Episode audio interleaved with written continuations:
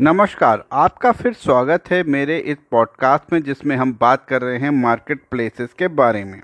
ये वाला एपिसोड बहुत ही स्पेशल होने वाला है क्योंकि यहाँ पे हम बात करना शुरू करेंगे सबसे इम्पोर्टेंट मंत्रा के बारे में जो कि मार्केट प्लेस से रिलेटेड है।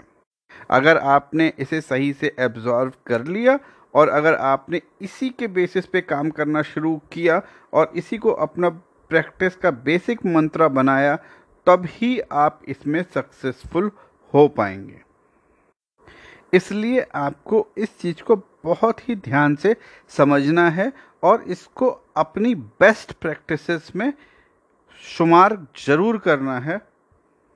और आपकी सारी स्ट्रेटजी सिर्फ़ इस पॉइंट को लेके ही निर्धारित होनी चाहिए। तो सबसे पहली इंपॉर्टेंट चीज़ जो मैं बता रहा हूँ, वो ये है कि अमेज़ॉन जैसी मार्केट प्लेसेस जो भी हैं, उनका मेन फोकस होता है अपने कस्टमर्स की ओर। वो सिर्फ़ ये चाहते हैं कि उनका कस्टमर सेटिस्फाइड रहे। और उनके लिए सेलर बिल्कुल इंपॉर्टेंट नहीं होता। उनको सेलर बहुत मिल जाएँगे, लेकिन उनको कस्टमर कमाने पड़ते हैं। इसलिए वो हर मुमकिन कोशिश करेंगे कि उनका कस्टमर हमेशा हमेशा सेटिस्फाइड रहे। अगर कोई चीज़ आप नहीं बेचेंगे तो आपके जैसे सौ बेचने वाले वहाँ आ जाएँगे। तो इस चीज़ का हमेशा ध्यान रखिए कि वहाँ पे जब भी काम करें तो पूरा फोकस आपका कस्टमर पर होना चाहिए।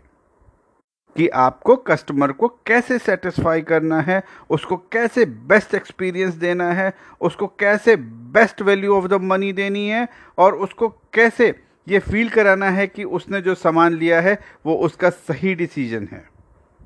अगर आप इस सिंगल चीज़ को करने में कामयाब हो गए तो आपकी ग्रोथ को मार्केट प्लेस में कोई नहीं रोक सकता। अब इसके लिए सबसे पहले जब भी आप सामान बेचें तो सामान का सिलेक्शन करते समय इस चीज़ का ध्यान रखें कि आप उन्हें कोई भी सब स्टैंडर्ड सामान नहीं दे रहे हैं। उनको किसी भी तरीके से बेवकूफ़ मत समझिएगा। उनको किसी भी तरीके से बेवकूफ़ बनाने की कोशिश मत करिएगा। उनको सिर्फ़ वो सामान दीजिएगा जो आप सोचते हैं दी बेस्ट है। जो आप सोचते हैं कि उससे वो खुश होने वाले हैं, जो आप सोचते हैं कि आप यूज़ करेंगे। मार्केट प्लेस में क्योंकि मार्केटिंग वो करते हैं, आपके पास बहुत आसानी से कस्टमर आता है तो इसका मतलब ये नहीं है कि आप सोचें कि जितना भी पैसा मिल रहा है ले लो। जितना भी पैसा अभी मिल रहा है ले लो। बात की बाद में देखी जाएगी, नहीं, यहाँ पे आपको करना ये है, क्योंकि आपके पास फ्री में मार्केटिंग से बंदा आ रहा है। आपको उसकी ज़्यादा से ज़्यादा सेवा करनी है, ज़्यादा से ज़्यादा उसे खुश करना है, ज़्यादा से ज़्यादा अपनी गुडविल और रेपो बनाने की कोशिश करनी है, क्योंकि आपका उस कस्टमर पे वैसे भी पैसा नहीं लगा है।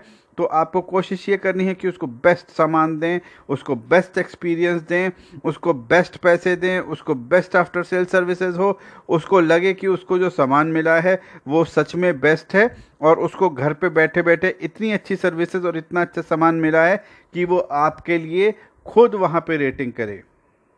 ये एक सोने के अंडे देने वाली मुर्गी की तरह है, इसलिए इस पर बहुत ध्यान रखें, इस पर स्ट्रेटेजी बहुत ध्यान से बनाएँ, इस पर काम करते समय बहुत चीज़ों का ध्यान रखें, तेज़ी बिल्कुल नहीं करें और बहुत तेज़ी से जाने की ज़रूरत नहीं है, आराम से चलें, धीरे से चलें, लेकिन कदम रख रख के अपने आप को इस्टेब्लिश करते हुए चलें। अब अगर मैं ले कर चलूँ और आपको बताऊँ कि कस्टमर को कौन सी चीज़ें चाहिए होती हैं तो उसमें से पहली चीज़ है, उसे बहुत सारी इन्फॉर्मेशन टू द पॉइंट चाहिए होती है।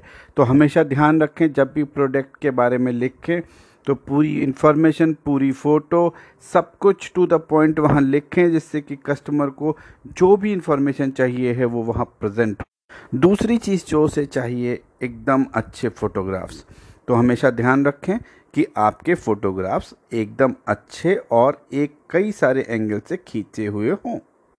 फिर उसको चाहिए एक बेहतरीन प्रोडक्ट। तो आप जिस भी प्रोडक्ट की बात करें, वो बेहतरीन ही होना चाहिए। फिर कस्टमर को चाहिए एक अच्छी डील, यानी कि आपकी डील लोगों से अच्छी होनी चाहिए। जब हम पैसे के टर्म्स में वैल्यू की बात करें तो जो आप पैसे चार्ज कर रहे हैं और जो ओवरऑल वैल्यू आप उसे दे रहे हैं, वो उसको खुश करने वाली होनी चाहिए।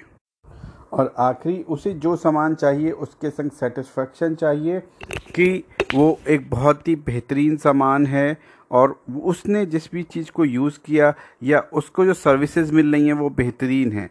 इसका उसको सेटिस्फेक्शन भी चाहिए।